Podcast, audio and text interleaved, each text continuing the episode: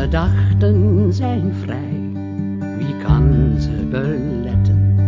Ze eilen voorbij naar eigene wetten.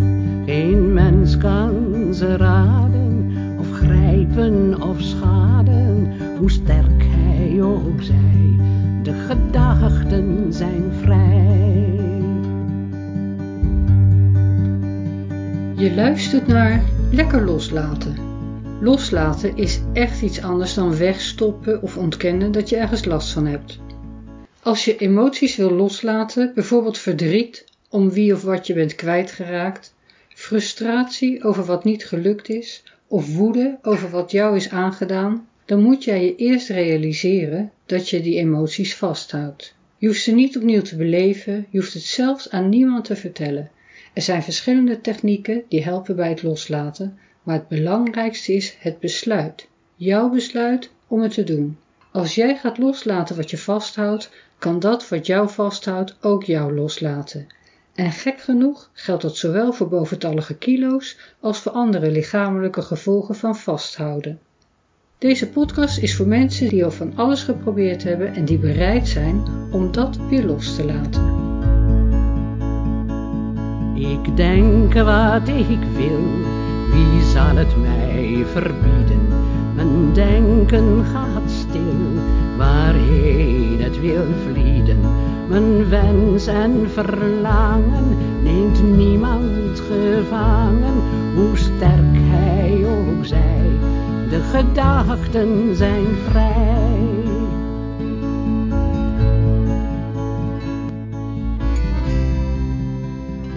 Nou, ehm, ik ga mij dus even voorstellen. Mijn naam is Marijke Faber. Ja, mijn beroep zeg maar is zangeres, muzikus. En ik heb vroeger dus ehm, het conservatorium afgelopen, eerst klassiek, dwarsfluit met als bijvak zang. Maar na het conservatorium ben ik verder met zingen gegaan en met uh, improvisatie, jazz. Uiteindelijk de fluit ook. kwam steeds meer ehm, in die richting. En toen ben ik uiteindelijk mijn eigen muziek gaan maken. Daarnaast heb ik altijd uh, wel les gegeven ook. En na jaren spelen in diverse ensembles, zowel wereldmuziek, klassiek als um, uiteindelijk improvisatie, jazz. Klassiek liet ik op een gegeven moment wel helemaal los. Uh, heb ik twee albums gemaakt. Eén kleine EP eerst met eigen muziek en teksten. En de tweede album echt uh, een volledig gevoel album, zeg maar. Um, ook met allemaal eigen composities en, uh, en teksten, teksten. En dat dan in samenwerking met uh, Lode de Roos als producent, producer. En ja, dat was eigenlijk een beetje een, een muzikale dagboek. Van door de jaren heen, want er zaten zelfs nummers op die ik die ik uh, gemaakt heb toen ik nog in de twintig was. Maar dat waren flarde teksten en daar kwam ik nooit verder mee. Maar die, die kwamen in één keer kwam dat allemaal los. Dus ik heb eigenlijk ja, een soort muzikaal dagboek gemaakt. En ik heb daar nog wel eventjes uh, mee getoerd hier en daar, ook in Parijs. Wat was de titel daarvan? Want volgens mij... Ja, dat was Transformation. Ja. Transformation. Daar heb ik wel wat van gehoord, ja. Ja, en uh, nou ja, dit album kun je ook vinden op YouTube of op Spotify. Ja. Van, maar dat staat dan onder mijn artiestennaam, Farah D.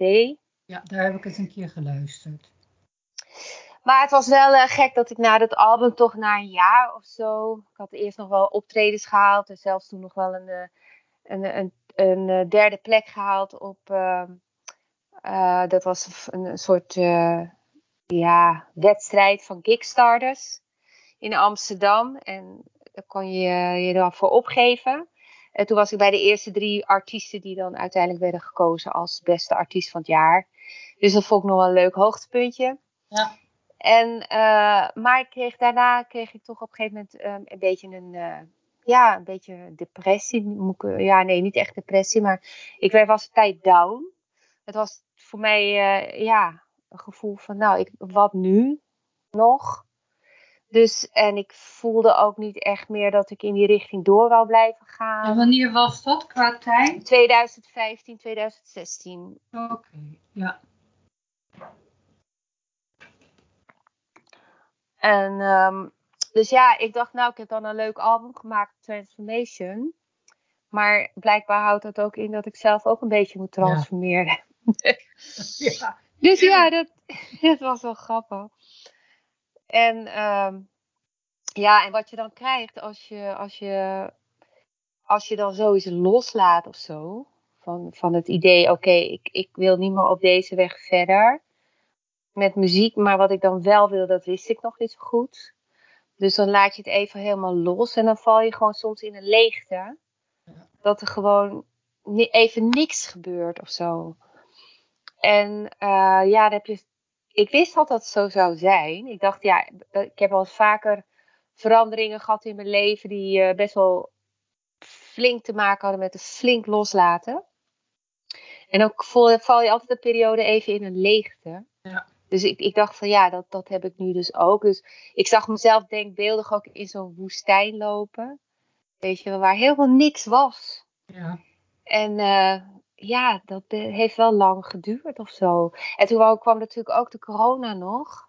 Op een gegeven moment. Ja. Dus, eh, maar gek genoeg, tijdens de coronatijd. ehm toen begon het eigenlijk weer te prikkelen. Toen kreeg ik weer allerlei ideeën. En ja, ik heb nu een beetje weer idee van wat ik wil. Voor mezelf met muziek. En ook wat ik wil met, met mijn lespraktijk. Want dat is natuurlijk ook helemaal weggevallen. Ja. Als zangeres kon je, ja, ik had al veel groepen en zo. Maar dat is allemaal eh, plat, plat geweest. Dus ja, dan, eh, dan word je natuurlijk heel erg geconfronteerd ook met jezelf. Wat alleen maar heel goed is, denk ik. Dus eh, heel langzaam begint dat een beetje ja, los te komen. Ja. En dat, eh, ja, want wij hebben elkaar daarvoor leren kennen, want het was zomer 2019 dat je Ja. bij mij in Griekenland kwam. Ja. Dus toen zat je eigenlijk nog een beetje in, die, in het eind van die leegteperiode. Ja. Ja. ja, precies. Want 2015, 16, 17, ja, toen zat ik wel in die, eh, ja. Ja. Ja. Toen voel, ja. Ja, en dat vond ik wel fijn ook in die cursus, omdat dat eh, ja ook heel erg ging over natuurlijk met die EFT-techniek, met het ook het loslaten. En, Ja. Want je, je zit soms ook wel eens, kijk, soms kan je zo jarenlang iets doen, dat je dan het idee hebt van, oké, en als ik dat dan af heb en dat af heb, weet je wel, dan, dan, en Ja. dat, dat, ja, wat dan? Hè? Dat Ja. is dan altijd zoiets, je weet niet wat, maar je hebt altijd zoveel, dan, dan gebeurt het, of dan. En dat, eh, ja, dat loslaten en dan in een gevoel van leeg te komen. En dan ook toen met jou, bij jou met die EFT-techniek, kon ik dus soms die angst beter loslaten ook. Die angst van, oh jee, weet je, het gaat helemaal niet goed nu. En ik moet, ik moet dit en ik moet dat. Dat alles Ja. maar moet in je hoofd. En dat heb ik echt met die EFT heel erg goed, ook een tijd lang nog eh, volgehouden. Ook thuis. Dat elke keer als ik dat idee van moeten had. Ja, maar ik moet toch dit, ik moet toch meedoen met deze gekke maatschappij. Ja. Anders word ik niet succesvol, anders hoor ik er niet meer bij. Ja, dat gewoon helemaal loslaten. Ja. Weet je, dat, eh, en dat heeft mij toen wel heel erg geholpen, ja. Ja. ja, leuk. Nou ja, en ik wil dit ook niet voor niks daar doen. Hè. Het is überhaupt, denk ik, waar je ook in zit, zo goed. Ik, heb, ik hou erg van retraites. Dat je inderdaad gewoon helemaal uit je dagelijks leven gaat. Je gewoon in ieder geval een week ergens anders. Ja, Eh, met ineens allerlei mensen die je ook helemaal niet kent. Eh, en ik heb daar, ja, ik vond het natuurlijk überhaupt geweldig om het te organiseren. Maar ik heb daar ook eh, echt mooie herinneringen aan. En zeker ook dat jij je gitaar had meegenomen. En dat we daar s'avonds met de Grieken hebben zitten zingen. Maar ook gewoon in onze eigen groep. ja, Ja. Ja, en gaaf dat dat. Nou ja, dat, we hebben het eigenlijk achteraf nooit zo over gehad. Maar leuk om te horen, inderdaad. Ja, je hebt er misschien wel eens iets over gezegd. eh, dat je er ook nog wat aan gehad hebt. En ja, afgelopen zomer, of afgelopen jaar, ben je natuurlijk best wel veel hier in Den Haag geweest. eh. Ja, ja. En ja, daardoor hebben we, nou ik weet niet eens, we zijn niet eens zo heel vaak, maar af en toe samen naar het strand geweest. En ehm, Ja, gaaf. Weet je, daardoor hebben we elkaar ook wel wat meer leren kennen nog, denk ik. Zeker, zeker. En denk ik van, ehm, kijk, ik wist natuurlijk ook hè, vanuit wat je toen in Griekenland vertelde, maar ook daarna. Uh, en je zei net van ja, corona, dat is eigenlijk ook wel heel goed geweest. Dat hoort wel voor meer mensen. Maar ik denk inderdaad, voor zover ik toen heb meegemaakt. En nu dat er inderdaad, dat er zoveel meer rust op de een of andere manier. En misschien voel je dat zelf niet altijd van binnen. Uh, uh, maar dat inderdaad, dat, dat je wel meer rust hebt op de een of andere manier. Ja, dat, ja zo ervaar ik, ja. ja. zo ervaar ik het ook, ja. Ja. Dus uh, ondanks dat je zeg maar dagen hebt, hè, van dat, dat je soms dagen hebt dat je je heel erg lekker voelt en dat je wakker wordt met een blij gevoel soms. En nou, ik heb er helemaal zin in. En dat het dan de volgende dag weer zo'n dag kan zijn dat je denkt, nou weet je, kan, ze kunnen mij vandaag wel even in bed houden of zo'n ja. kus op mijn hoofd. Want ik heb er helemaal geen zin in. En dat, en, maar dat die dagen, dat, dat, dat je daar dat meer gaat zien als app en vloed of zo. Ja. En, en dat je dan ook meer meebeweegt daarin. En daardoor kan je ook veel meer genieten van als je een dag hebt dat je je lekker voelt. Dat je, oh jongens, vandaag is een goede dag. Extra genieten. Ja. Want uh, morgen kan het misschien wel anders zijn. En, en dan, als er een dag dan weer minder is, dat je dan denkt, ach, nou ja, vandaag maar een beetje lief zijn voor mezelf of zo. Alles gaat voorbij. Weet je, dat vind ik zelf een hele grote troost. Ja. Jaren geleden kwam ik ergens, is dat kwartje bij mij doorgerold. Dat geldt voor de grootste shit. Dat geldt voor de grootste verliefdheid. Voor het lekkerste eten. Voor nou, de grootste donkerte. Dan denk ik, ja, alles gaat voorbij. Dus soms, nou, uh, wacht het maar even af. Uh, even niks yeah. doen. Gewoon een beetje door blijven ademen vandaag. Uh, en dan gaan we vanavond weer slapen. En dan is er morgen weer een dag. En ik denk ook wel eens de laatste tijd dat onze generatie ook wel heel erg besmet is met dat idee dat we de hele tijd maar moeten streven naar happy de peppy zijn en het maken in de wereld en uh, rijk. Ja. En, ja. En, en, als je dat niet doet, nou ja, dan heb je dus gefaald. Terwijl ik steeds meer me realiseer. Eigenlijk is natuurlijk een heel groot deel van het leven is gewoon zoals je bed uitkomen, een bakje koffie zetten, de kat eten geven, mijn kind zien, even naar mijn moeder boodschappen die hele eenvoudige dingen. Ja. En dat is eigenlijk veel belangrijker dan die, dan die supermomenten. Want ja, die, die kun je ook niet, of überhaupt daar de hele tijd naar streven. Of dat bezig zijn met hoe we eruit Nee, maar dit is denk ik ook wel inherent aan een leeftijd hoor. Want als je jong bent, dan, dan wil je nog dingen. Tenminste, ja, dat had ik wel. Ik wilde heel veel leren en zien Ja. en beleven. En ehm, ja, weet je, dan laat je je ook wel beïnvloeden door de dingen om je heen meer. Ja. Hè, wat dan belangrijk wordt geacht of zo. Van de bepaalde series of films die je moet hebben gezien. Of Ja, concerten waar je geweest bij moet zijn. Of kleding. Ja, zo'n broek moet ik toch ook hebben. En weet je wel. Ik bedoel, dat hoort ook wel een beetje bij, bij de leeftijd. En ik denk, naarmate je ouder wordt, heb- kan je natuurlijk steeds beter terugkijken of zo. En ja, zijn er bepaalde dingen die heb je dan wel een beetje gezien. Of dan denk je, ach, ja, nou, moet ik nou weer een nieuwe broek hebben? Nee. Dat is allemaal leuk. Ja, weet je wel. Plus als je al- alles maar genoeg lang genoeg bewaart tegenwoordig, komt het vanzelf Ja. weer, eh, wordt het weer mode. Dus. Ja. dat is ook heel grappig. Ja. Maar ja, ik denk, ik denk eh, want ik heb zelf nog steeds wel een soort nieuwsgierigheid of zo. En er zijn nog heel veel dingen die ik eh, wil leren, maar het, het, ze verschuiven qua interesse meer. Ja. Ja. Dat, dat is het. Het eh, in- het interessegebied eh, wordt anders. ja. Wat kun je daar iets meer over vertellen? Ja, nou ja, eh, ik, ja ik, ben toch steeds meer geïnteresseerd, merk ik, in ook wel geschiedenis. Vond ik altijd wel interessant hoor, maar, maar ik merk wel dat ik daar wat dieper in duik.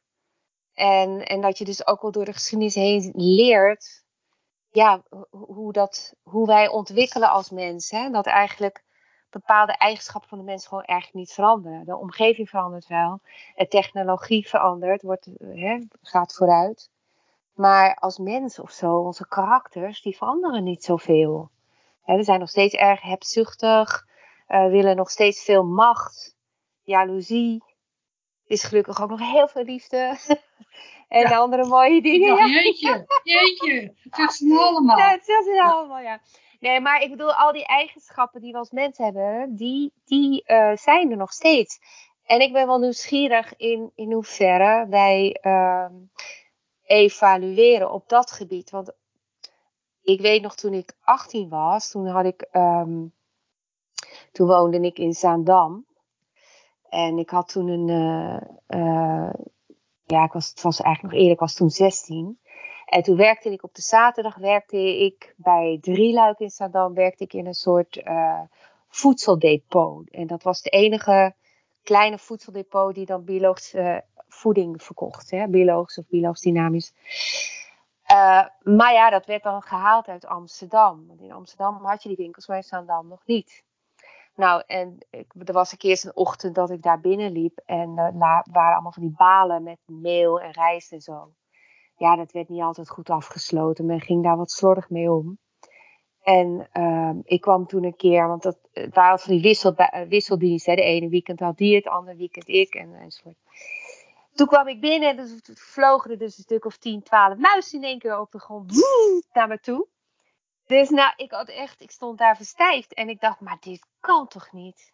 Weet je, dan ben je met gezonde voeding bezig, maar dit kan niet. Dit is gewoon zo onhygiënisch.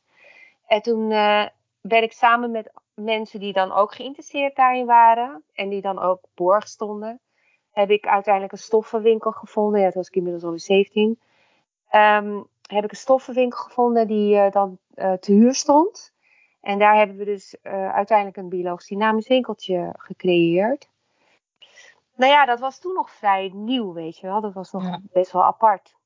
En ik weet in de loop van de jaren dat ik leefde, dat ik steeds meer zag dat het in de supermarkten langzaam loskwam. Dus ja, op een gegeven moment toen dat echt na, na 15, 20 jaar dus toch steeds meer werd, vond ik dat toch wel leuk om te zien. Ik dacht, goh, dan heb ik toch een beetje aan het begin gestaan van zoiets. En nou is het eigenlijk toch wel heel gegroeid, dat bewustzijn dat het eten, de voeding toch wel belangrijk is voor Ja. ons. En dat al die rotzooi die ze erin stopten vroeger, niet wetende, hè, dachten allemaal dat dat leuk was. En alles in plastic was toch hip. Ja. Ik bedoel, eh, ja, ik weet nog dat de melkflessen werden gebracht, weet je wel. Ja. Daar zouden we eigenlijk nou weer naartoe moeten gaan. Dat Ja, nou, het is ook aan de hand, hè? Ik weet niet of je van Pieter Pot gehoord hebt. Ja, heb ik wel van gehoord. Ja. Die alles weer in flessen doen. En ik heb inderdaad hier altijd een lokaal groentepakket. En die zijn, dat is lekker nassen, heet dat op z'n Haags. Ja, En dan kan je één keer in de week een pakket halen. En het is allemaal heel veel vrijwilligerswerk. En daardoor is het ook niet zo duur. Maar die hebben ook dus op zaterdag zijn ze open.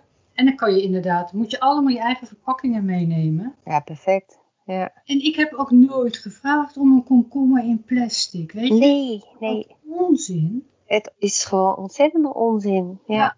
Ja, ja daarom. Ja. Dus ik ben, dus dat, ik, wou- ik dat, zie je wel weer beweging dat bij de mensen mensen. toch wel een beetje vooruit gaat bedoelen. Nou ja, dat zeker. En ook, ook, ook wel spiritueel vind ik. Want eh, kijk, vroeger was yoga, dat was eh, voor, de, voor de geitenwolle sokken eh, Ja, mensen. En uiteindelijk begonnen huisvrouwen ermee. Zo was dat dan. En nu is er toch wel wel veel meer bewustzijn op dat gebied. Ja. Dat het toch wel heel belangrijk is dat je hè, dat, dat flexibel eh, goed voor je lichaam zorgen ook goed voor Ja. je geest is. En, en dat is wel meer algemeen goed aan het worden. En ook mediteren. Hè, dat al die onrust om ons heen. Want er komen steeds meer mensen op deze weer, wereldbol. Dus ja, het wordt steeds drukker.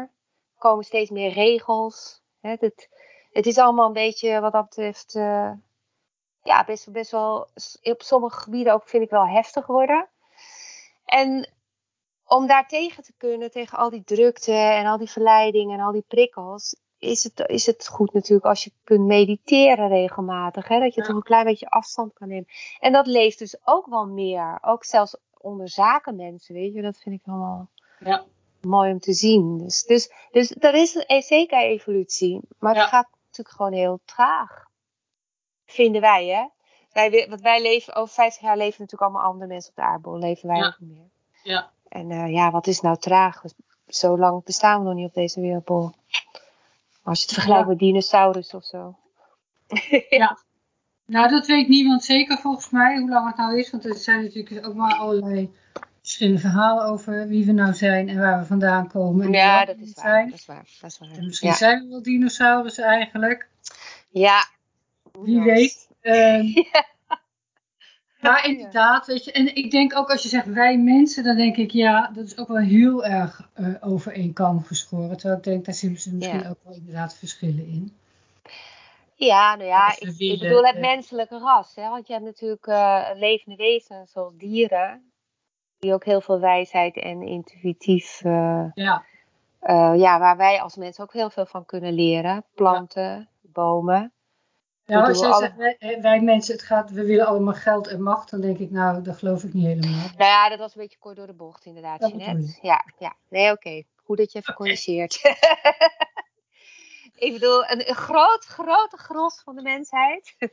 Ja, want ik Ja. denk als ik dan, nou, als je het over jouzelf hebt, dan denk ik, is dat volgens mij ook niet jouw grootste streven? Misschien Nee. je ooit, ooit wel een hele beroemde zangeres worden, maar ik denk zoals ik je nu ken, vind je dat al wat minder belangrijk. En eh, Ja. heel veel macht hebben over anderen en eh, per se rijk moeten worden, heb ik je ook nog nooit eerder over gehoord. Dus, eh, Nee, nee. Nee, nee. Ik, ik denk, ik heb al, denk ik, op jonge leeftijd gezien dat dat ook zijn nadelen heeft. Als Ja. je te veel geld hebt. Heb je ook meer zorgen, denk ik. En Ja. ja, ja de manier hoe, hoe het komt. Je gaat toch gauw, denk ik, in een glazen kooitje leven. Omdat dat kan ook niet anders. Want mensen willen natuurlijk van alles van je als jij wat veel meer geld hebt. En dat is ook met beroemd zijn. Dat zag ik ook al gauw. Dat, eh, ik heb al Ja. op een gegeven moment met, in een periode ook wel dat ik wat steeds meer succes kreeg. En ook in het buitenland werd uitgenodigd. En dan werd alles voor je betaald, vliegveld en weet ik veel. En, maar dan zie je ook dat mensen om je heen veranderen. Willen ze toch een beetje met je meeliften. En Ja. ja, dus, het is gewoon een andere wereld. En dat heeft mij niet zo getrokken. Nee. Nee, nee. En eh, het thema is loslaten. Ja. Zoals je weet, lekker loslaten heet die. Ehm, en we hebben het natuurlijk al een beetje hè, over het ontwikkelen en het ouder worden. En ehm, kun je daar, heb je zin om daar nog iets over te vertellen? Over recent, wat je hebt losgelaten. Ehm, Nou ja, ik heb bijvoorbeeld recent een relatie weer losgelaten. Dus eh, met werk heb ik al net verteld. Maar ik heb ook, had ook een relatie eh, drie jaar geleden.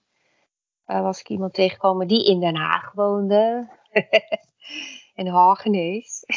ja, ik, weet niet, ik weet niet of je dat met zo'n accent zegt trouwens. Maar nooit aan beginnen joh, allemaal thuis. Nee, nee. ja, erg.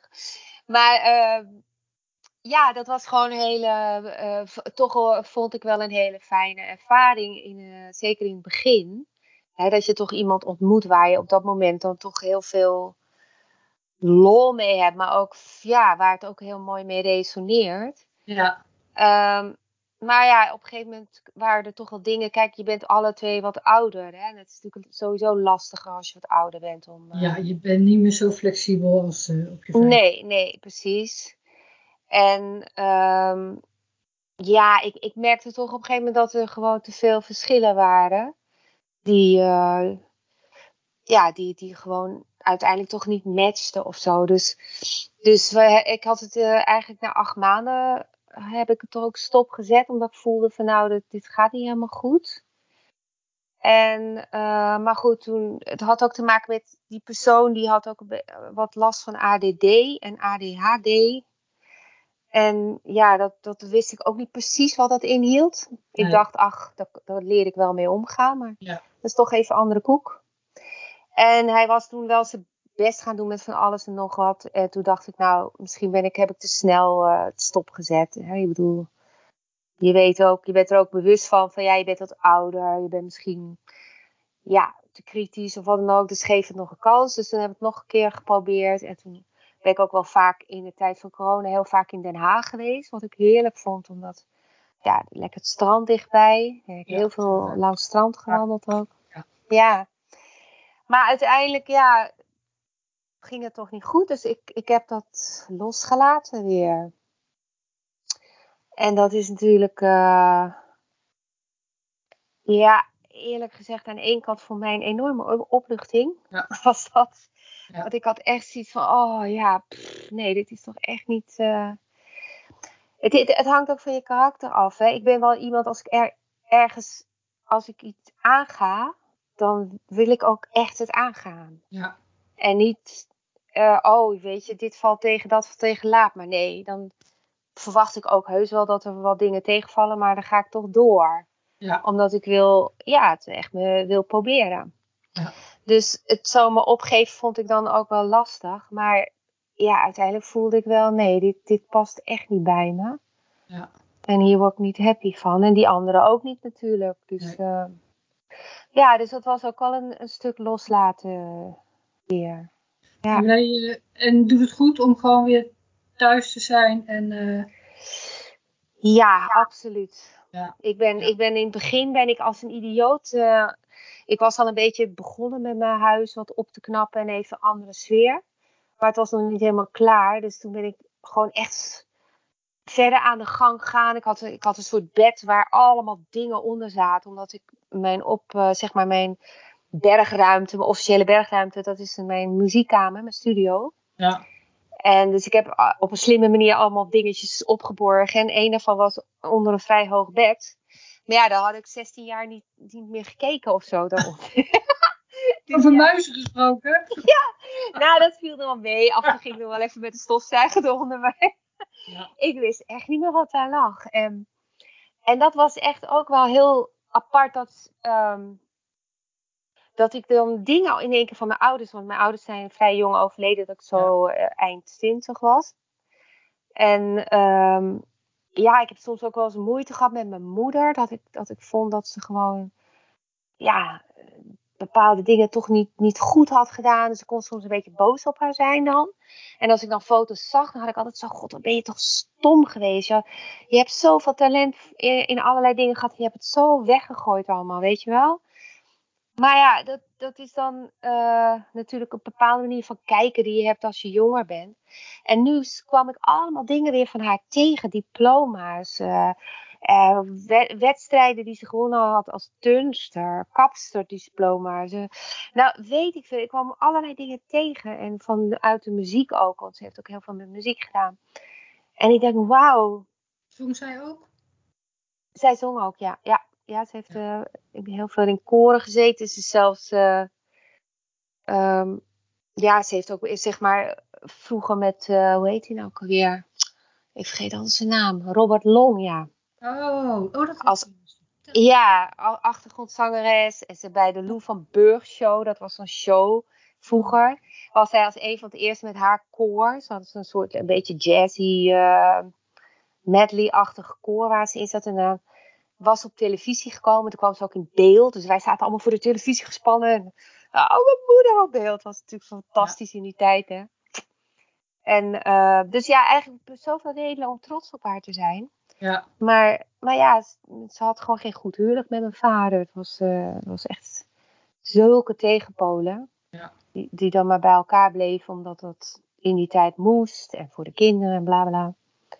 Maar dat was geen fijn huwelijk. Dus dat, uh, dat heeft. Uh... Zij, en doordat je nu onder je bed ging opruimen.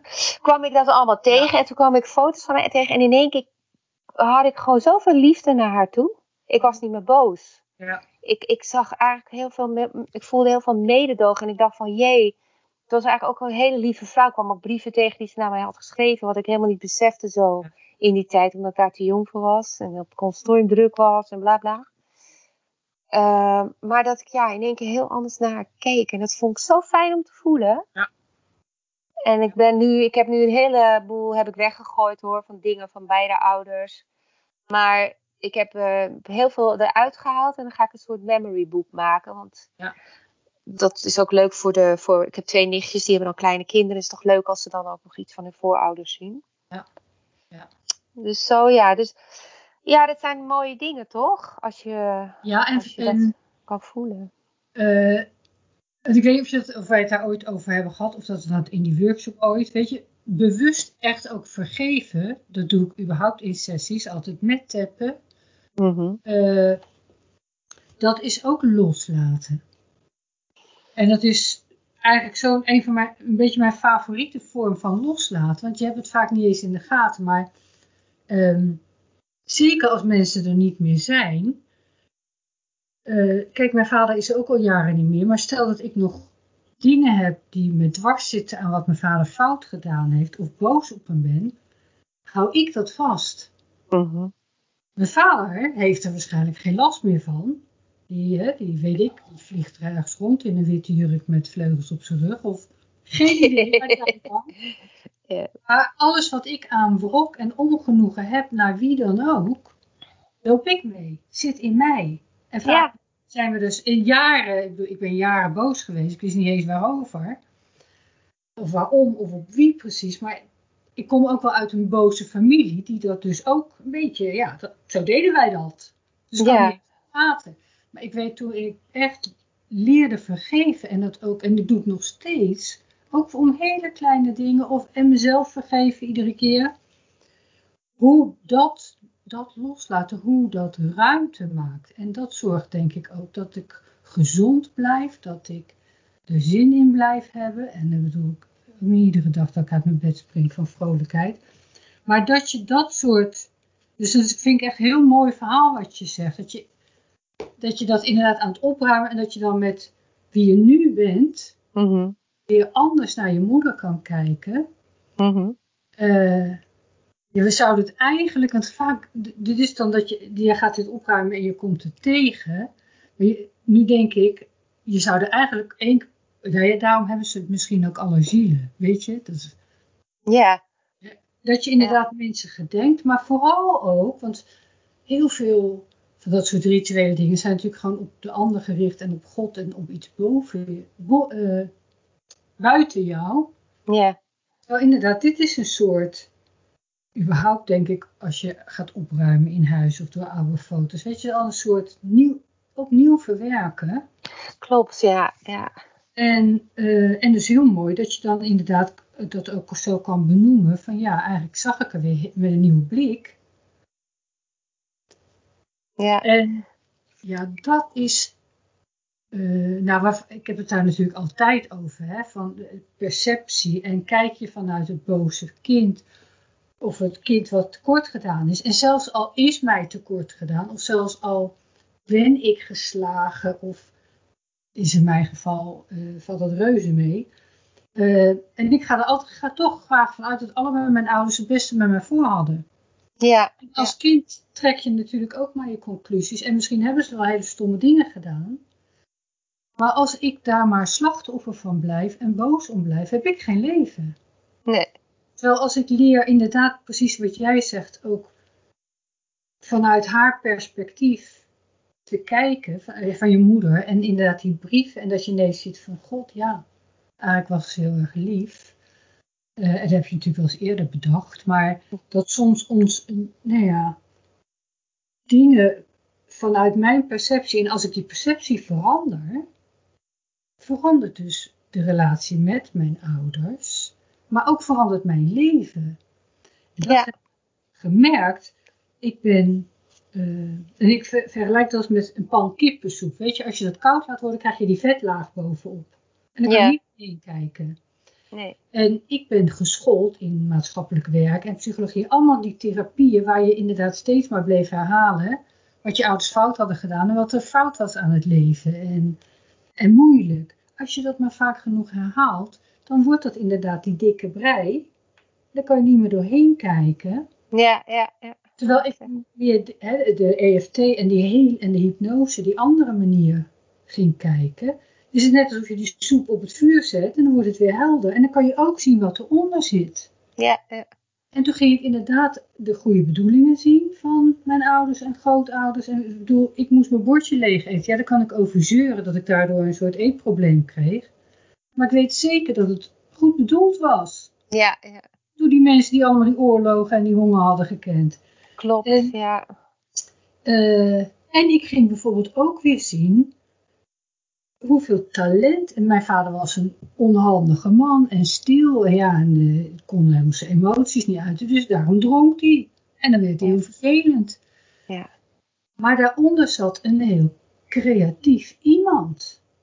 En er was van alles ja, ook door zijn leven was hij niet handig, zeker niet voor zichzelf. Uh, maar hij had heel veel talent. En dat heb ik wel mooi erbij gekregen. Zowel wat hij maakte, maar ook wat ik zelf, mijn creativiteit. En ik zeg dus ook, je kunt je gedachten kiezen.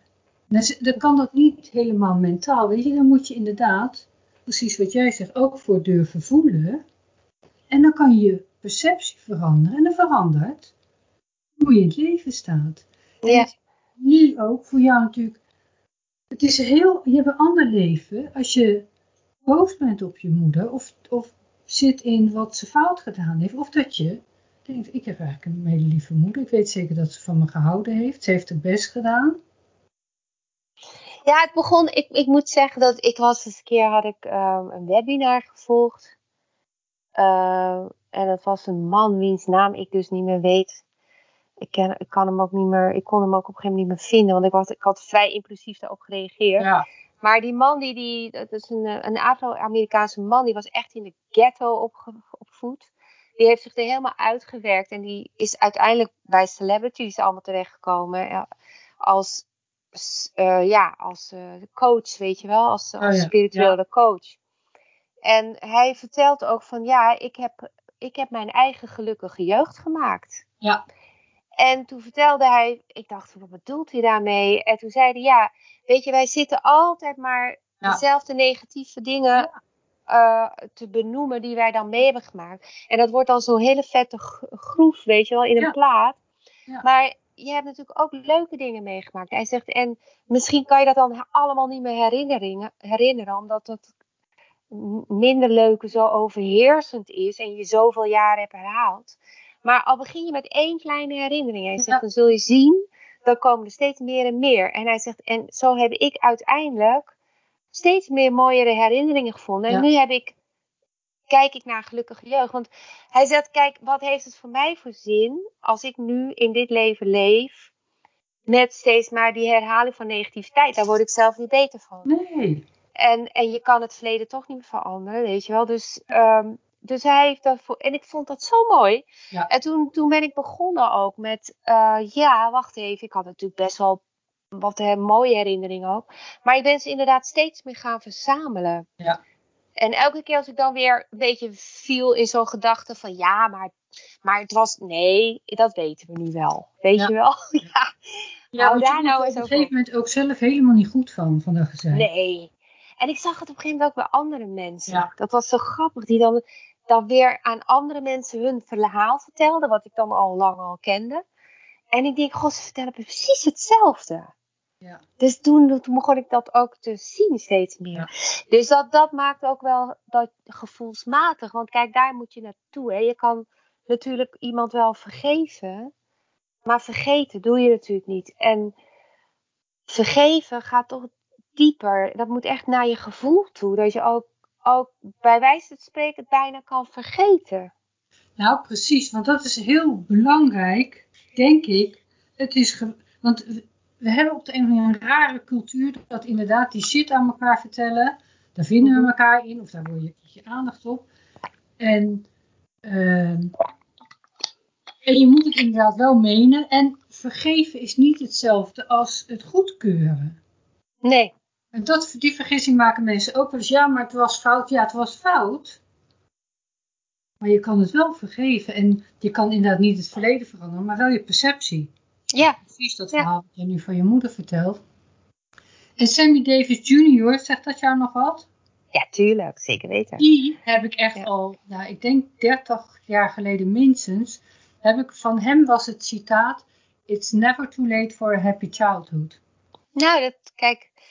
Nou ja, dat, dat ik bedoel weet, ik. ik weet niet waar hij het gezegd heeft, dat Nee. weet ik niet meer. Nee, die man heeft Eh, ook zoveel meegemaakt. Ja. Ja, maar inderdaad ook, en dat, dat, dat is ook met heel veel interessante mensen, eh, die hebben ze wat meegemaakt. Maar het is, als, het, als je gewoon zegt, ja maar hoe dan ook, weet je wat er gebeurd is, was niet fijn.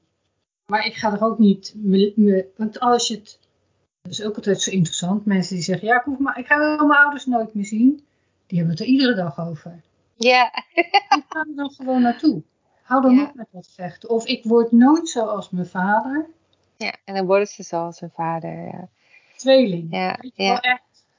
Omdat je er dan niet naartoe wil. En, en ik denk, als je daar verantwoordelijkheid voor neemt. Kijk, je kan niet zeggen tegen een kind van twee. Jij bent voor, verantwoordelijk voor het feit dat je vader je slaat. Nee. Of weet ik wat doet. Maar als dat kind van 2, 30 is. Kan je natuurlijk wel de verantwoordelijkheid nemen. Tuurlijk. Blijf daarover doorzeiken. Of ga Ja. Je je eigen leven leiden. Nou ja, dat is denk ik het aller, allerbelangrijkste wat je zegt. Dat je gewoon de verantwoordelijkheid voor je eigen leven kan nemen. Want dan kan je ook, want jij hebt nu over Sammy David Jr., maar je hebt Al Green ook in die, uit die periode. En die zei ook van, eh, geluk is een keuze. Ja. En ik geloof daar ook absoluut in. Want ehm, tuurlijk, het zijn, er zijn, je, de- je kunt dingen in je leven meemaken die echt ontzettende diepe littekens achterlaten. En waardoor je misschien een soort copinggedrag krijgt. Of eh, weet je waar. Maar als je de verantwoordelijkheid voor jezelf neemt en durft te kijken naar, oké. eh, ik heb toen als kind me zo en zo moeten houden, zo moeten reageren, maar Ja. ik ben nu volwassen. Ja. Ik kan, hoef niet meer bang daarvoor te zijn, of ik hoef me niet meer stoer voor te doen. Of ik, ehm, weet je, ik kan dat loslaten, omdat ik nu wel groot en sterk ben en mijn eigen keuze Ja. kan maken. Dat, dat, dan ga je de verantwoordelijkheid voor jezelf nemen. Ja. En, en dat heeft ook te maken met, eh, ja, soms ook misschien jezelf opvoeden. Ik heb rond mijn veertigste echt besef van ik moet mezelf gewoon even heropvoeden. Ja. En dan had ik wel een vader, en een, een goede vader en een goede moeder. Niet dat mijn ouders niet goed waren, hè, want ze waren op hun manier zeker goed. Ja. Maar ik, ik had gewoon even behoefte aan iets anders. En dat konden zij toen niet geven. Dus ik had die ouders op mijn schouders die dat dan wel konden geven. Ja. En elke keer als ik dan ja, van die dagen had dat ik het echt niet zag zitten. En dan had ik wel eens een neiging om te vluchten. Dan ging ik maar uit. Of dan ging ik, weet je wel, gewoon vergeten. Ik wilde dan gewoon niet meer nadenken. Maar dat, deed, dat was niet altijd goed, voor mezelf. Ik zorgde dan niet altijd goed voor mezelf. En ik was soms dan zelf, kon zelf wel zelfdestructief zijn daarin. Ja. En toen dacht ik, ja, ik moet hiermee ophouden. En dan, ja, dan had ik gewoon een, een lieve vader die zei: Nou, weet je, joh, maak je nou niet zo druk over alles. Je hoeft niet alles te weten. En hè, doe het rustig aan. En of ik had een lieve moeder die zei: Ga dan maar lekker op de bank met een lekker warme chocola. En dan blijf je lekker thuis met een dekentje. En dan voel je je morgen weer goed. Dan kan je lekker naar de markt gaan. Is veel leuker, weet je wel zo. Nou ja, en dat zijn, dat zijn dingen van jezelf opvoeden ook. Dat, dat al die kleine beetjes die helpen uiteindelijk om ook anders weer te kijken naar de ander. Want Ja, daar, dat is heel- daar, ja. daarin Dat is heel heb ik- mooi. Sorry, nee, ga maar. Sorry, ja, ja, ja, daarin heb ik mededogen gevonden. Want het, het begint toch ergens ook bij jezelf. Weet je, als je ook wat meer mededogen voor jezelf hebt. Jezelf niet constant straft. Omdat je het weer niet goed doet, hè. Want dat, dat Ja. krijg je dan ook soms. Eh, want jij moet het natuurlijk veel beter doen dan je ouders. Dus het kan Ja. niet goed genoeg zijn, hè. Ja. Ja, ja en dan kom je in zo'n fuik terecht. En als, als je dat kan loslaten. Als je kan zeggen, nou oké, ik doe het ook niet altijd elke dag goed. Maar ik doe mijn best. Ja. En je hebt dan meer mededogen. Ja, dan op een gegeven moment werkt dat ook naar anderen toe zo. Ja. En ik denk dat dat ook zeker geholpen heeft voor mij dan in ieder geval. Dat ik de laatste jaren echt anders ben gaan kijken naar mijn hele geschiedenis. Ja. Wat betreft mijn ouders en de opvoeding en dergelijke. Ja, en dus, ik zeg ook altijd, want dat geloof ik echt, je hebt het, we hebben alles wat we nodig hebben in ons. Weet je, nou, volgens mij staan dat soort dingen ook in de Bijbel en in iedere geloof. Eh, en wat jij nu zegt van, ik, nou ja, ik zet gewoon, ik maak twee nieuwe ouders en die zet ik even op mijn schouders. En je, je moet het willen en je, zelfs al voel je je nog zo kut, weet je, dat ik inderdaad op een gegeven moment dacht van, ik wil niet meer zo zijn. Eh, ik wil anders zijn. Ooit zei iemand tegen mij, eh, iemand met wie ik een relatie had, die zei, Jeanette, je bent agressief. En ik dacht echt, wat? Agressief, dat was mijn hele familie. Maar ja, die gingen zuipen en die gingen met elkaar op de vuist. Dat deed ik allemaal niet. Dus Nee. ik ik ben ook niet agressief, maar ik kon met een zin iemand vermoorden. Ja, ja. Weet je, ik sloeg nooit, ik was eh, de geweldloosheid zelf, maar met woorden kon ik iemand volkomen onderuit halen. Ja. Eh, en ook een soort een, een bittere humor, weet je, of dat soort rare grappen. En ik schrok dus heel erg toen hij dat zei. En ik, al mijn haren gingen overeind. Terwijl ik ben nog steeds dankbaar dat hij het lef had om dat te zeggen tegen me. Ja, ja. En, en toen, ik ging daardoor ook begrijpen, want soms was ik mensen ineens kwijt. En dan dacht ik, wat is er nou gebeurd? Ik heb geen idee. Maar ik had ze gewoon Ja. weggepest of bang Ja. gemaakt. Ja. En ik had dat niet in de gaten. En toen had ik wel zoiets, ja, dit moet anders. Dus ik weet dat ik dan dacht van, als ik, ik ben ook heel impulsief en, eh, hoe noemen ze dat, direct. Dus ik weet dan dat ik dan op een gegeven moment dacht, nee, niet, niet doen. En dan wist ik gewoon niet wat ik dan moest doen. Maar dan zei ik, bek houden, zei houden, maak niet uit. Zo, ik echt helemaal zo, met al mijn grappen en opmerkingen. Want ik was wel een hele snelle denker. Dus ik riep ook dingen soms op een feestje, als dan net iedereen stil was. En dacht ik, oh shit, ik heb weer wat. ge- Dus ik weet, ik had geen alternatief. Ik wist niet hoe het anders moest, maar ik wist wel ergens wat ik niet meer moest doen. Hm. En ik denk, dat is vooral wat we nodig hebben. eh, is dat je weet, ik wil het anders. Ik weet nog niet hoe, eh, maar dit niet meer. Ja. En daar de verantwoordelijkheid voor nemen. En dat merk ik heel vaak dat mensen dat niet willen. Of die, en dan is het toch ook makkelijker om gewoon iemand anders de schuld te geven. Nou ja, dat is het vooral. Het is natuurlijk makkelijker. Kijk, net is goed als ik nou die relatie ben beëindigd. Ja, het zou natuurlijk heel makkelijk zijn om te zeggen: ja, die man die, die spoorde niet. Ja. dit en dat. Weet je wel, ja, daar ben ik Ja. er vanaf. Maar dat is niet waar. Het is gewoon Nee. een hartstikke mooi mens. En ik ben blij dat, dat ik hem heb gekend en zo. Ja. En, eh, maar het, het gaat meer dat, dat de structuur dan niet past of zo. Ja. Maar, en ik, en ik kijk natuurlijk naar mezelf. Vooral van, ja, wat, wat zijn mijn keuzes geweest hierin? Dat Ja. ik er toch mee door ben gegaan. En Ja. wat zegt dat over mij? Dus ik ben eigenlijk meer in die dialoog gaan zitten. En eh, nou ja, dan kom je ook weer achter leuke dingen. Kom je ook weer, ja, ontdek je ook weer dingen, weet je wel. Ja. Waarvan je denkt van, oké, oké, ja, die had ik nog niet gezien. Ja. Dus, dus dat, dat is dan veel interessanter ook. Want uiteindelijk moet ik verder met mijn leven. En eh, Ja. wat heeft het voor zin dat ik de andere schuld... Ja, ander... Maar het is makkelijker. En dat is, Ja. daarom doen mensen het. Weet je, het ligt aan de buitenwereld, het ligt aan de regering, ligt aan dit, ligt aan dat. Maar ja, wij... En op wij... een, gegeven moment, op een gegeven moment voelt het niet meer als makkelijker. Want ik merk dat ik inderdaad vroeger ook heel erg hè, kon zeiken. Of vooral met vriendinnen. En dan zeiken over wat er mis was met de mannen in de wereld. Of met onze mannen. En ik merk ook met dat soort gesprekken dat ik er ook gewoon geen trek meer in heb. Dat ik er heel gauw klaar mee Mhm. ben in dat soort Ja, zeik. nou ja, precies. Ja, het is... over een ander. Dus ik vind het niet meer interessant. Ik krijg er ook een ongemakkelijk gevoel van. Ja. Eh, en ik vind het eigenlijk ook een beetje niet zo interessant. Wat jij zegt, inderdaad, gewoon een beetje kijken van hé, hey, wat heb, doe ik hier nou eigenlijk in? En ja. wat kan ik hierin veranderen waardoor ik, nou ja, en dat leuker wordt of prettiger. En ik merk dat ik inderdaad in de eerste plaats een stuk liever voor mezelf ben geworden in de Ja. afgelopen jaren. Maar dus ook prettiger gezelschap. Ja. Nou, het was heel mooi. Ik kwam laatst ehm, even inhaken op dit. Een vrouw tegen die mij al heel lang kent, ook Ja. van het lesgeven. Die heeft echt iets van 15 jaar geleden of zo, of 14 jaar geleden bij mij les gehad een tijdje. Iemand die ook een best wel een moeilijke geschiedenis heeft in haar jeugd veel mee heeft gemaakt aan eh, ook wel eh, mishandelingen en dat soort dingen. En dat voelde ik ook bij haar altijd wel, dus ik was altijd wel een beetje voorzichtig. Ehm, ze had moeite met vertrouwen en dat soort dingen, weet je. Maar die, die ben ik sinds kort, weer- kom ik haar weer een beetje tegen. En ik zie ook dat ze wat veranderd is, dat ze wat er, eh, opener is geworden. En zij zei mij laatst ook van, nou, wat ik zo mooi aan jou vind, is je bent zoveel zachter. Je bent zoveel Ja. zachter geworden en kwetsbaarder. Vroeger was je echt zo die stoere, sexy vrouw. En Ja. baba, weet je wel, die kon het wel even.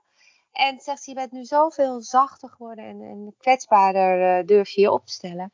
En dat, en dat vond ik zo leuk om te Ja. horen. Want ik Ja. dacht, ah, dat vind ik wel heel fijn.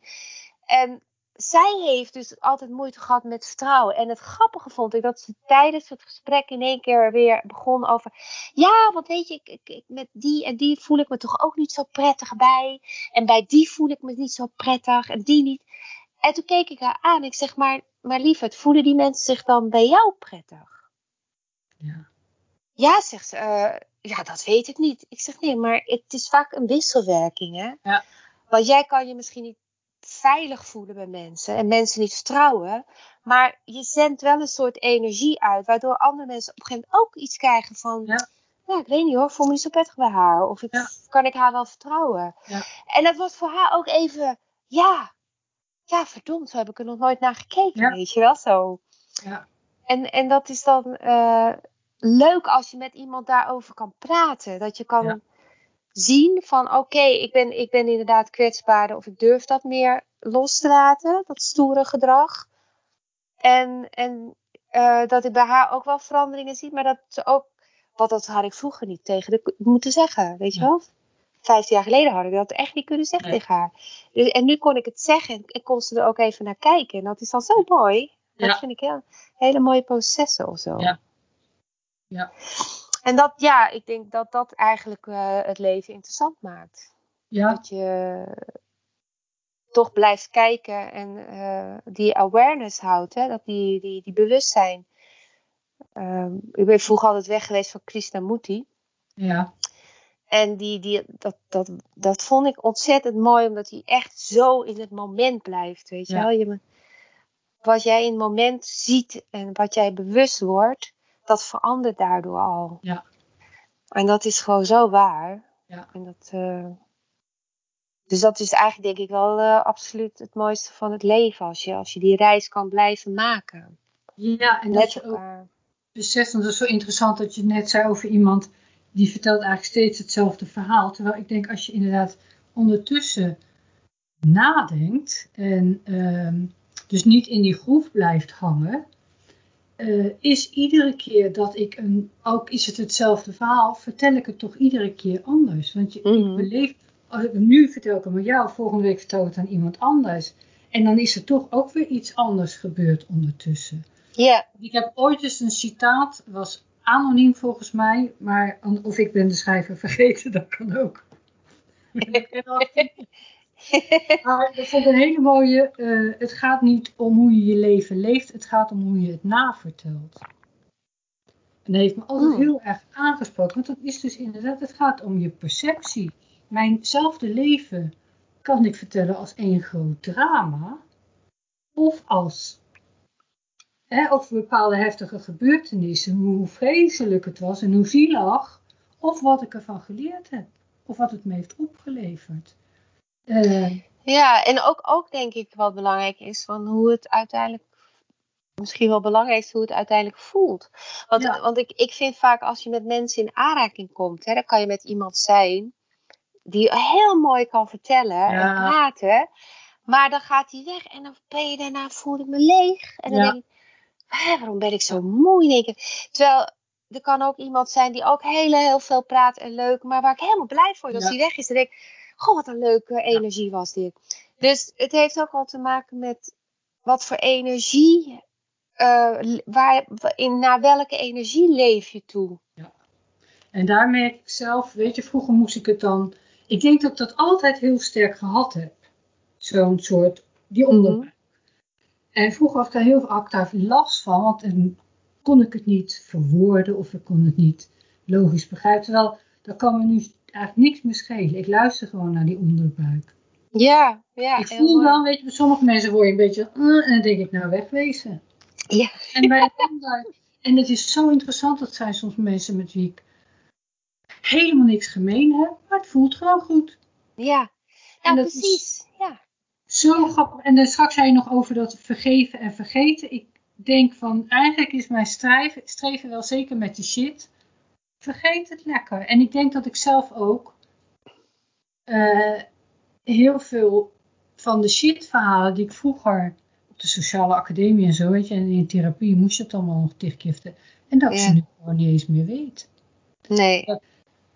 En dus eigenlijk steeds vaker. Ik denk, oh, dat weet ik helemaal niet meer. En uh, nou, dat is eigenlijk wel prima. Zeker als het de, de shitverhalen zijn. Ja, dan kan je het ook loslaten. Ja, dan is het al losgelaten. Ja. En even, uh, want wij kunnen natuurlijk gewoon nu tot midden in de nacht doorkletsen. Zeker. Uh, en ik vind het ook heel leuk. ik vind het ook leuk om naar je te kijken. Dus dat is het voordeel van Nou, dank je. ja. um, waar ben je nu mee bezig? Want ik weet dat je het een en ander ja. aan het doen ja. bent. En uh, ook inderdaad, hè, na je zoon natuurlijk nog wel bepaalde opleidingen hebt gedaan in bewegen. Ja, ja ik ben in, tijdens corona ben ik steeds meer gaan bewegen. Zo, zover het kon bij de sportschool en anders uh, los daarvan. Omdat ik, ja, ik, weet je, ik zat met een, een, een over, over dosis energie die ik niet kwijt kon. Ja. Dus uh, ik dacht, ik ga maar bewegen. Nou ja, dan heb ik altijd al veel bewogen. In de zin van sportief uh, blijven en zo. Maar ik heb wel op een gegeven moment ontdekt dat ik dacht van... Nou, dit ligt mij zo goed. En ik heb blijkbaar gewoon ook een goede conditie uh, mee. Dat, dat ik dacht, laat ik een fitness A-trainer diploma halen. Dat leek me ook wel een leuke uitdaging. En dan weet ik wat meer over het lichaam. Omdat ik dacht, ik wil iets meer met zingen en bewegen doen. Want ja, ja als je zingt, dan is je lichaam je instrument. En ja. in mijn lespraktijk merk ik ook telkens weer hoe beweging kan helpen bij het zingen. Hè? Ja. Hoe het kan openen bij de keel. Um, ik heb al eens een keer een jongen gehad die moest uh, een nummer zingen van um, Lenny Kravitz. I Wanna Fly Away was dat. En hij kreeg dat er maar niet uit op die hoogte. I wanna fly away. Zat hij. En hij kreeg het er maar niet uit. En op een gegeven moment dacht ik, nou hier, weet je, we gaan naar buiten. Pak een bal. En dan ga je met die bal tegen die muur. En dan ging je steeds verder staan. En op een gegeven moment kreeg hij het, dat zo mooi eruit. Ja. En hij zegt zo mooi te kunnen zingen. Dus de beweging is, is, werkt zo ontzettend mee bij je stem en bij je, bij je zijn. Dus uh, daar, daar, daar ben ik mee begonnen. En dat uh, heeft nu geresulteerd dat ik dus workshops uh, samen doe met een collega Ellie Machtelt. Die ook heel veel organiseert van zingen in de zon. Altijd combinatie met zingen ergens in het buitenland. Dus echt de moeite waard om daar naar te kijken. En ze heeft ook combinaties, dus gewoon zingenindezon.nl. En ze heeft ook combinaties met zingen en met de yoga docenten. En nou ja, in dit geval had ze mij gevraagd om dus zingen en bewegen te doen. Ja. En uh, ook stemexpressie. Want ik heb tijdens de corona ben ik begonnen met uh, circle songs. Ja. Dat is oorspronkelijk van Bobby McFerrin. En ja, daar, daar, daar ga je al heel snel met mensen meerstemmig zingen. Je hoeft niet eens te kunnen zingen, want er zijn Ja. mensen die zeggen: Ja, ik kan niet zingen. Nou, prima. Je kan praten, kan je ook meedoen. Ja. En dat is dan op uh, gibberish woorden, dus echt woorden die geen taal hebben, maar wel een lekkere klank. Ja. Lijkt, lijkt een beetje Afrikaans soms. Ja. Veel ritmische dingetjes. Nou ja, voor je het weet staan mensen gewoon heerlijk met elkaar te zingen. En ja, dat, is, dat maakt dat ik zag dat mensen daar zo blij van werden. En dat is een soort stemexpressie. En, en die twee, die stemexpressie met bewegen, ik heb dan, ik noem dat dan lounge movement omdat het een beetje op rustige muziek is van Max Richter of op uh, heerlijke rustige lounge muziek. Uh, maar waar toch heel veel bewegingen in zitten die, uh, ja, die dus die, die zeg maar borst openen zijn, keel openen, maar ook wel goed voor de core, voor het middengebied van je lijf. Goed voor de grounding. Ik haal ook een mix uit uh, Tai Chi, uit, uit Pilates, hè, Qigong, allemaal dat soort oefeningen Ja. met eigen dingen dan die ik door in mijn jaren praktijk heb ontwikkeld. Nou ja, dat doe ik dan samen met Ellie Machtelt. Doe ik dat dus in um, één dag in Durgedam op uh, 7 november. Ja. En dat uh, is een ontzettend leuke plek. Durgedam ligt in de buurt van Amsterdam. In een kerkje. En 28 november heb ik met een yogadocent, Tineke Gomans hebben we een combinatie van vitaliteit en ontspanning. Oh, en, ja. en dat is wat meer verdieping ook. De, dat andere met Ellie, zeg maar, is ook, die gaat ook zingen. Ellie is zangeres, dus die gaat meerstemmig zingen. Dus die heeft echt leuke funky nummers, soul nummers. En die zorgt echt dat er ook nummers worden gezongen. En ik, ik ga dan echt uh, meer de lounge movement doen en een beetje de stemexpressie. Ja. En uh, iets met dansen en zingen nog. En de 28 november met de yogadocent gaan we wat meer de verdieping in. Het is heel erg gericht ook op het openen van de borst en de keel. En vooral ook adem. Heel veel mensen hebben ook last van spanningen. Ademen daarom niet meer goed. Zitten veel te hoog. Ja. Wat handig is, zou je van allebei die dingen gewoon, ik denk, één ja, link sturen, want dan zet ik dat erbij. Ja, als ze op mijn website kijken bij nieuws, dus gewoon uh, www.marijkevabe.nl en dan slash nieuws, slash. Oh, daar is het allemaal te vinden. Dan, is, dan zijn die twee workshops te vinden. Ja. ja. ja. Dus uh, daar staat ook alles bij. Ja. Uitleg. Ja. jij ook bedankt. En ja. uh, leuk om eens een keer aan een, uh, aan, aan een podcast mee te ja. doen. De eerste keer. Dus. Ja. Dag lieverd. Doei. Doeg. De gedachten zijn vrij. Wie kan ze beletten? Ze eilen voorbij naar eigene wetten. Geen mens kan ze raden of of schaden, hoe sterk hij ook zij. De gedachten zijn vrij. Superleuk dat je geluisterd hebt. Hartelijk dank daarvoor, mede namens iedereen die heeft bijgedragen aan deze podcast.